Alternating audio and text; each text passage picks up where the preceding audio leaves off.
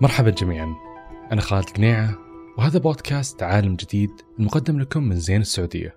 مثل ما نشوف حياة أجدادنا مختلفة ونحاول نتخيل لها من قصصهم، حياتنا كمان بتكون مختلفة عن أحفادنا مع ثورة التقنية والتغيير. القرن 21 هو قرن ثورة التغيير في حياة كل شخص فينا. صرنا ننجز أمور حياتنا اليومية بطريقة أسرع، بضغطة زر واحدة أقدر أتواصل مع أي شخص في أي مكان، أقدر أتسوق وأنا في البيت بضغطة زر واحدة، والعالم كله صار في مدينة. سنة 1967 كانت سنة مليانة أحداث، منها ظهر أول بث تلفزيوني على أقمار صناعية، والكمان اخترع فيها أول آلة حاسبة يدوية، وأهم حدث فيها هو ظهور الصندوق البني براون بوكس. لكن قبل نعرف عن اختراع البراون بوكس أو الصندوق البني بقول لكم قصة قصيرة. في سنة 1938 وبداية الحرب العالمية الثانية، هاجر شخص اسمه رالف باير وعائلته من ألمانيا. انتقلوا من ألمانيا لأمريكا. كبر رالف ودرس في معهد الوطني الأمريكي للراديو، وحصل على البكالوريوس في هندسة التلفزيون، وبعدها التحق بالجيش الأمريكي، وهناك اعتمدوه خبير للأسلحة الصغيرة. لكن في آخر الستينات رالف فكر باختراع جديد ومختلف، وكان عبارة عن صندوق بني واللي اسمه ماجنوفوكس أوديسي. هو أول لعبة فيديو منزلية. منها تحول رالف باير من خبير للأسلحة لعراب ألعاب الفيديو اللي ولدت جيل جديد مهتم بالجانب الترفيهي. لو نرجع لقديم قديم زمان، أول لعبة عرفها الناس كانت هي لعبة OXO، واللي تسجلت بجامعة كامبريدج على أنها جزء من رسالة دكتوراه في تجربة تفاعل الإنسان والحاسب. الألعاب كانت موجودة في حياتنا من زمان، من أيام الضومنة والمصاقيل لين وصلنا ثورة أجهزة الحاسب في الخمسينات والستينات. حاجة البشر للألعاب كانت للتدريب والتعليم وكمان متعة للصغار والشباب، ومع الوقت تطورت الألعاب ودخلت بتجربة جديدة وهي محاكاة الواقع بألعاب الفيديو، مثلا ألعاب سباق سيارات وحتى ألعاب الحرب.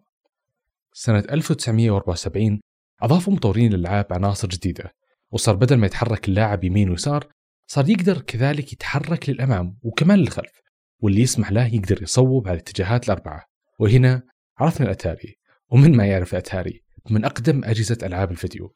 في الثمانينات بدأت ثورة تطور الألعاب، أضاف المطورين منظور الكاميرا وبعدها انتقلوا للمنظور الأول واللي كان الأقرب لمحاكاة الواقع. وفي التسعينات كثير من الشركات دخلت مجال الألعاب، مثل مايكروسوفت بلعبة سوليتر اللي هي أوراق البلوت على أجهزة الكمبيوتر. انطلقت صناعة أجهزة ألعاب الفيديو وظهر كمبيوتر الصخره وجهاز العائلة، وأهم حدث حصل في التسعينات هو ستار سوني لجهاز بلاي ستيشن 1. وبجيل الألفية رجعت مايكروسوفت لسوق الألعاب وأصدرت جهاز الأكس بوكس واللي صار منافس البلاي ستيشن. ومن نفس هذا الجيل ظهرت لنا أجهزة ثانية مثل الجيم بوي من ننتندو والبي اس بي من سوني. وضيفنا لهذه الحلقة أحد اللاعبين من نمور فريق ASMR. يعطيك العافية أخوي خالد. اسمي عبدالله الداعج، عمري 24 سنة، مهندس بترولي وصانع محتوى ألعاب على منصة يوتيوب وتويتش. بكل أمانة الحكاية مع الألعاب بدأت تقريبا في عام 1999 بناء على الصور القديمة اللي عندي الآن. أول جهاز امتلكته وشفته وكان بلاي ستيشن 1. مع مرور الزمن اختفى الجهاز هذا من عندي، وصارت تجيني أجهزة ألعاب بناء على عمري على ذاك الوقت اللي كان تقريبا 4 سنوات أو 3 أو حتى 5 سنوات، اللي هو جهاز صخر والأتاري ومن الأجهزة هذه. فهذه تقريبا كانت بدايتي مع الأجهزة.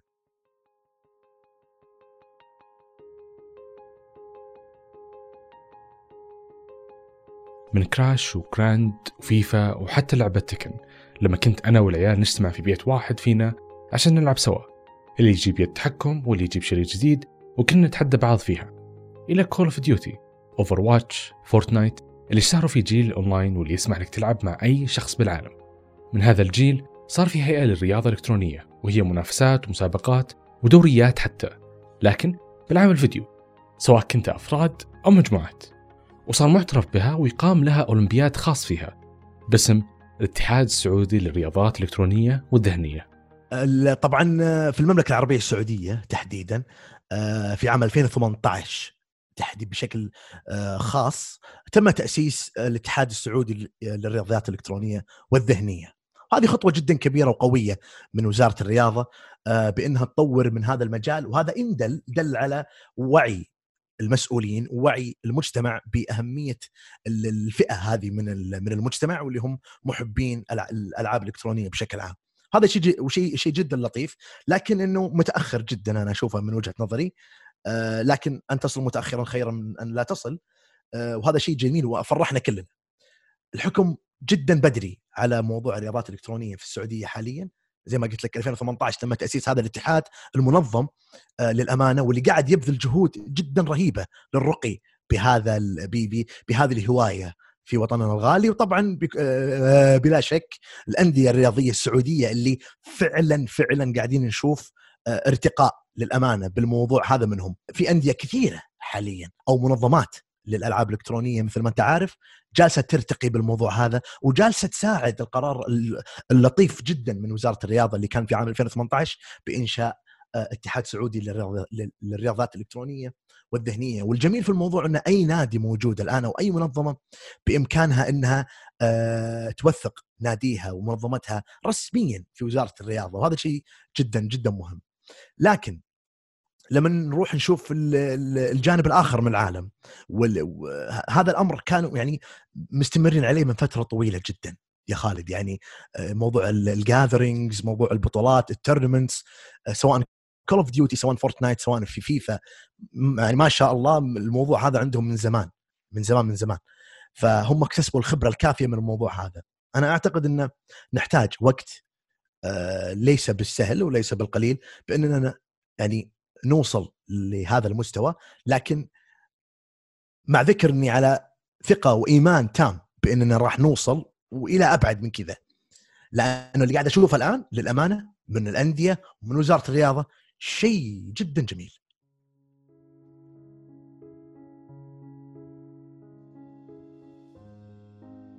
أي لعبة تسمح لأكثر من لاعب أنهم يلعبون مع بعض، هي ممكن تكون رياضة إلكترونية مثل ما نشوف دوريات كرة القدم اللي تقام للعبة فيفا وإلى كول اوف ديوتي وغيرها من الألعاب.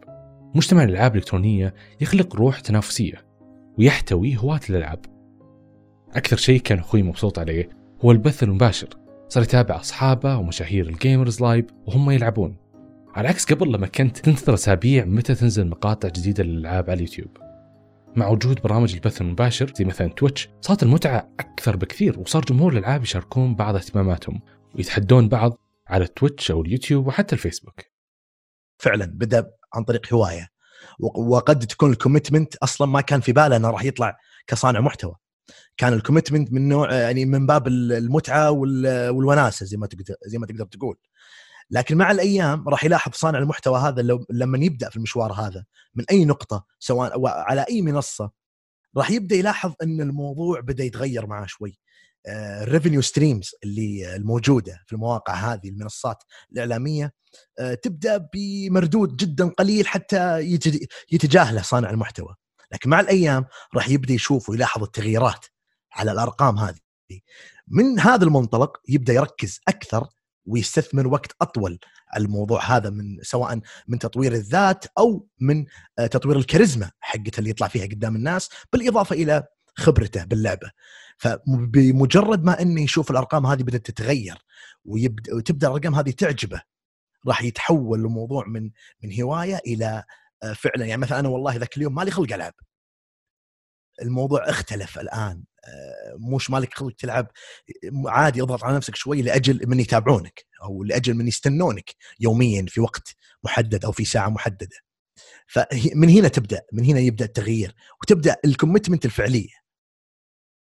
صانع المحتوى في مجال الألعاب له جمهوره القوي واللي يدعمه دائما، لكن هل يواجه تحدي في صناعة المحتوى اللي يقدم الجمهور؟ وكيف الجمهور يتقبل تنوع هذا المحتوى؟ المشاهد ينقسم إلى أكثر من قسم. أنواع المشاهدين على جميع المنصات، في مشاهد يتابع لأجل اللعبة نفسها، جميل، وفي مشاهد يتابع لأجل الشخص نفسه، في متابع يتابع لأجل الاثنين، اللعبة والشخص. فمع مرور الوقت راح يبان لك أنت يا صانع المحتوى، هل الناس تتابعك عشان اللعبة عشانك والله محترف فيها، أو تتابعك عشان الكاريزما حقتك اللي أنت طالع فيها قدامهم، أسلوبك، كلامك، تفكيرك، حسك الكوميدي، حسك الجدي، الفائدة اللي تقدمها لهم، أنت وش بالضبط؟ اذا انت فعلا من النوع الاول اللي المتابعين كلهم يتابعونك عشان اللعبه، هنا في خطر كبير جدا عليك، انه طبعا مستحيل يكون 0%. هي مثلا نقول اذا كان الموضوع 100%، نقول انه والله في 50% يتابعونك عشان اللعبه، 50% يتابعونك عشان شخصك الكريم. جميل، فهي نسبه وتناسب. مع مرور الزمن واذا اضطريت تغير اللعبه راح يبان معك مين اللي يتابع لاجلك ومين يتابع لاجل اللعبه، وهذا ما في مشكله. في ناس والله تبي تتابع، تبي تتعلم اسلوب لعب. على سبيل المثال لعبه مثلا والله فيفا، انا اتابع الاستاذ خالد لانه والله ما شاء الله عليه محترف في لعبه فيفا، لكن ما يهمني شخصيته طالعه عاديه جدا بالنسبه لي وروتينيه. انقطع عن فيفا، من الطبيعي اني راح انقطع عليه يعني او انقطع عنه. بينما لو كان خالد دمج شخصيته والكاريزما حقته فعلا مع اللعبه وصار في ميكس جميل جدا بينهم، راح اتشوق اني اشوف خالد في لعبه ثانيه. وهذا اللي المفروض يكون جميع صناع المحتوى من هذا النوع يحاولون باقصى قدره انهم فعلا يجذبون المشاهد للشخصيه وليس للعبه. فعلا فعلا صعب التنويع، يعني هذا اقدر اشبهها باساس البيت يا خالد. لما تبني بيتك تحط الاساس، بالضبط هو مع صناعه المحتوى من الصعب والمقلق جدا للمشاهد انك تغير. سواء مثلا انا صانع محتوى للعبه كول اوف ديوتي، راح اواجه صعوبات في البدايه لما ابغى اغير. هذا وش ينتج عنه يعني تقريبا امرين. الامر الاول اني اتحمل الخساره واكمل، او اني لا اضغط على نفسي لاي سبب من الاسباب واكمل في اللعبه هذه. اذا كملت الحمد لله ما راحوا الارقام موجوده.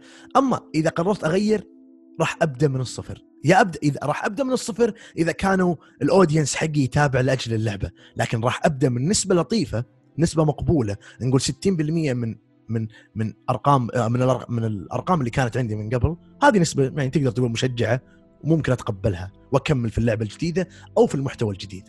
فهذا كله يعتمد، كل هالكلام يعتمد على الكاريزما حقة صانع المحتوى. على حجم الجمهور والناس اللي تحب الألعاب، لأن في كثير يشوفون أن البلاي ستيشن والإكس بوكس وغيرها من الأجهزة مضيعة وقت، أو أنها تأثر سلبيا على الأطفال والشباب. لكن هل صناعة المحتوى كان له دور أصلا في تغيير نظرة المجتمع عن هذا المفهوم؟ تغيرت الموازين شوي. الناس اللي كانت تقول فعلا الألعاب مضيعة وقت صاروا يشوفون أو تغير عندهم المفهوم من محورين مهمين جدا جدا جدا.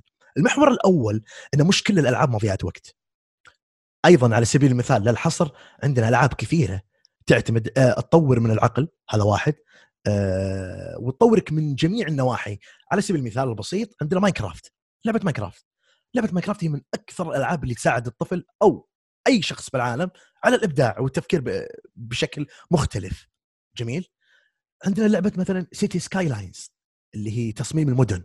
هذه يا خالد يمكن ما تصدقني، تعلمك الاقتصاد، تعلمك الإدارة، تعلمك التخطيط، تعلمك التعامل مع المشاكل والبروبلم سولفينج سكيلز، تعلمك على إدارة حل المشاكل. وهذه عن تجربة شخصية أخوي خالد. نقدر نروح عند لعبة كول اوف ديوتي. من الواضح جدا أن أي شخص بيشوف لعبة كول اوف ديوتي بيقول هذه لعبة تحرض على العنف، تحرض على كذا وكذا وكذا.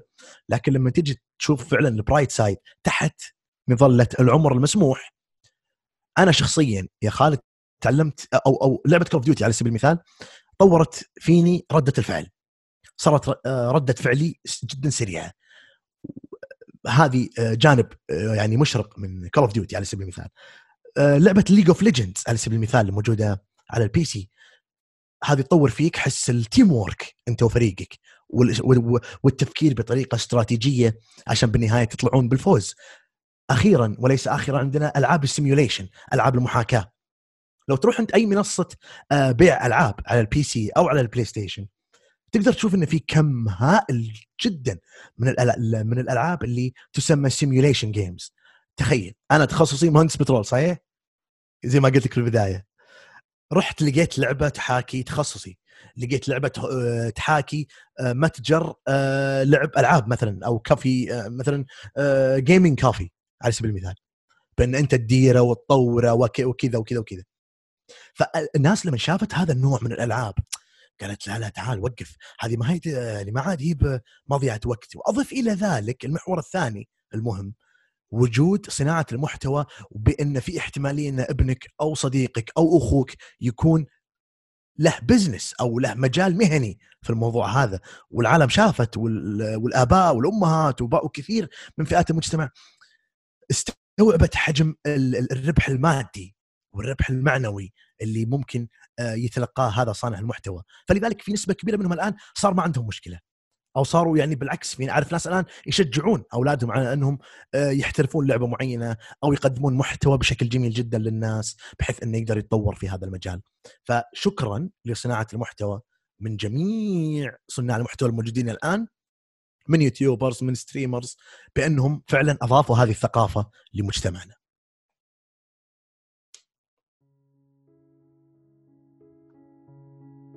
هل صحيح الألعاب الإلكترونية ممكن تكون علاج نفسي وجسدي؟ في تقرير عن صحيفة نيويورك تايمز ذكرت عن تطبيق لعبة اسمها وي غولف أو واي غولف كعلاج جسدي، خصوصا لكبار السن اللي يعانون من مشاكل بالحركة والتوازن والقوة، وساعدتهم هذه اللعبة بتطبيق المراحل اللاجئة والاستمرار عليها بطريقة ممتعة وتنافسية بينهم. أما بالنسبة لنا كسعوديين، تقول دراسة أن 54% من السعوديين في تويتر من المهتمين بالألعاب الإلكترونية، يأكدون أن ألعاب الفيديو تساعدهم على تطوير مهاراتهم في صنع القرار وحل المشاكل وحتى في عمليات التفكير. ومن تويتر كمان انطلق هاشتاغ دائما ألعبها صح، من أكبر الحملات اللي ركزت على أهمية الحفاظ على التمارين الذهنية والبدنية، وجاء خصوصا في وقت أزمة كورونا والحجر المنزلي اللي ممكن الواحد ينسى نفسه قدام الشاشة ساعات طويلة وهو يلعب. ومن ضمن التحديات اللي أطلقت بالهاشتاغ هو تحدي لعبة باكس في آر. اللعبة تعتمد على حركة الملاكمة مع نظارة الواقع الافتراضي وأذرع تحسب قوة الحركة وسعرات حرارية لاستهلاك اللاعب. أشوف هالشيء جدا مذهل، كيف أنه ممكن في المستقبل القريب الألعاب ممكن تحل مكان نوادي رياضية. من جانب نفسي، مثل لعبة سوبر ميت بوي، واحدة من الألعاب اللي تثير غضبك من صعوبتها، مثل لعبة فلابي بيرد وسلسلة دارك سول. أنظمة هذه الألعاب مصممة على مستويات صعوبة قوية تنرفز اللاعب. ملخص الفكرة من هذه الصعوبة هي المتعة، واللي يشوفها علماء النفس على أنها مفهوم للتحفيز الداخلي، هي الحاجة اللي تخلي اللاعبين يتحمسون يكملون اللعبة بأسلوب تحدي، يعني يا أنا يا اللعبة.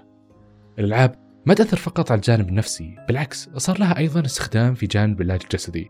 التقينا بالدكتور طلال الشمري، متخصص في العلاج الوظيفي، سألنا كيف وصلت ألعاب الفيديو لمرحلة العلاج الجسدي في العيادات. فكرة استخدام الألعاب للتأهيل موجودة من فترة طويلة، لكن ما بدت الأبحاث عليها فعليا إلا تقريبا بدايات 2000، بعد ما تطورت صناعة الألعاب وصارت عندنا أجهزة أفضل وإمكانيات أفضل في الأجهزة هذه، وصار عندنا ألعاب فيديو وأجهزة تعتمد على حركة الجسم لتشغيل أو تحريك اللعبة، مثل الوي والويو والأكس بوكس وغيرها من الأجهزة الكثيرة.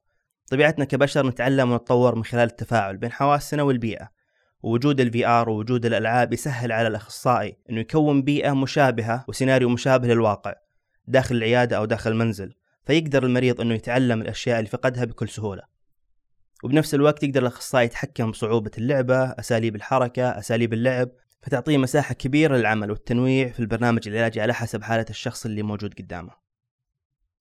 وكيف تقنية الVR أو الواقع الافتراضي ساعد في العلاج الجسدي؟ أثبتت كثير من دراسات فعالية استخدام الVR مع العلاج التقليدي. دمج العلاج التقليدي مع الVR تقريبا يزيد نسبة تحسن المريض 20-30% مقارنة بالطرق التقليدية القديمة فقط. مثلا عندنا جهاز الوي تم استخدامه في أحد الأبحاث من خلال تصميم برنامج علاج مدته 7 أسابيع لتأهيل الأشخاص اللي عندهم مشكلة في التوازن والحركة بعد إصابتهم بالجلطات الدماغية، ونجح بشكل ممتاز على الصعيد الجسدي من ناحية تحسين التوازن، وعلى الصعيد النفسي من حيث دمج المتعة بالعلاج. نسمع عن العلاج من أدمان الألعاب الفيديو، وكثير من دراسات اللي حاربت ألعاب الفيديو على أنها شيء يضر بصحة الإنسان، لكن المفاجأة اللي صارت بعد دراسات كثيرة أثبتت أن ألعاب الفيديو يمكن أنها تستخدم في مراحل العلاج النفسي. ألعاب الفيديو غير أنها ممتعة، كمان تبني علاقات اجتماعية وصداقات، وتخفف من التوتر، وتساعدنا نهرب من الواقع في حال كان يؤذينا أو في مشاكل كثيرة. هي في الحقيقة لها أثر إيجابي كبير على الصحة العقلية. عرف الناس الواقع الافتراضي من سنة 1935، يعني قبل الحرب العالمية بكم سنة. بس كيف جاء قبل اختراع الإنترنت وأجهزة الكمبيوتر أصلا؟ في قصة قصيرة لكاتب الخيال العلمي الأمريكي ستانلي بعنوان نظارات بجمليون، عن مخترع اخترع نظارة غريبة بمجرد ما تلبسها تدخل بأي فيلم وتعيشه بكل حواسك كأنك أنت بطل فيلم. نشرت القصة ذاك الوقت وكانت بالنسبة للناس شيء مستحيل، لكن هذا الخيال العلمي صار واقع موجود الآن. الواقع الافتراضي نشوف اليوم بكثير من المجالات، وظيفته خلق بيئة مشابهة للبيئة الحقيقية بطريقة تخدع مراكز الإدراك في دماغك. يوصل مرحلة أنك حتى تصدق أنك بنفس البيئة، لكن بالواقع كله وهم وهي مجرد محاكاة. وهالتقنية وصلت لألعاب الواقع الافتراضي واللي تتيح للاعب أنه يدخل في اللعبة بتقنية ثلاثية الأبعاد. بصراحة هذه التقنية نقلت ألعاب الفيديو لمستوى متعة أفضل بكثير. تقنية العالم الافتراضي وألعاب الفيديو بشكل عام ما راح يستمتع فيها اللاعب لو هو شابكة اتصال ضعيف ويقطع. هذا أكثر شيء صراحة يضايقني لما تلعب اللعبة، ويصير البنك مرتفع مهما تضغط ما يستجيب بسرعة وتمشي اللعبة ببطء. لكن تقنية الجيل الخامس واللي تميزت فيه شركة زين أنها تملك أكبر شركة جيل خامس في الشرق الأوسط في 27 مدينة. صار الاتصال أسرع، لأن لو تأخر جزء من الثانية يمكن سبب يخليك تخسر لعبة. تقنية الجيل الخامس راح تغير كثير من فعاليات الرياضة الإلكترونية، مو بس اللاعبين حتى الجمهور اللي تابع واللي يكونون على الحدث أول بأول عن طريق البث المباشر اللي ما راح يفصل ولا يعلق ولا يقطع. الترفيه والألعاب مو مضيعة وقت ولا فيها ضرر على الإنسان بشكل يخليه نقلق منها. على العكس، الألعاب جزء مهم في حياتنا، تبني من شخصياتنا الاجتماعية وتسقي مهارات نفسية مثل الصبر والعزيمة والتحفيز الذاتي. الألعاب هي مصدر السعادة والراحة والخروج عن ضغوط الحياة. نتمنى الحلقة عجبتكم، شاركوها مع اللاعبين وكل شخص يعتقد أن ألعاب الفيديو مضرة أو ما منها فائدة. لا تنسوا تقيموا البودكاست على أبل بودكاست وأي تطبيق ثاني تسمعون منه. شاركونا في التعليقات وش أكثر لعبة إلكترونية تحبونها. كان معكم خالد قنيعة، يومكم سعيد.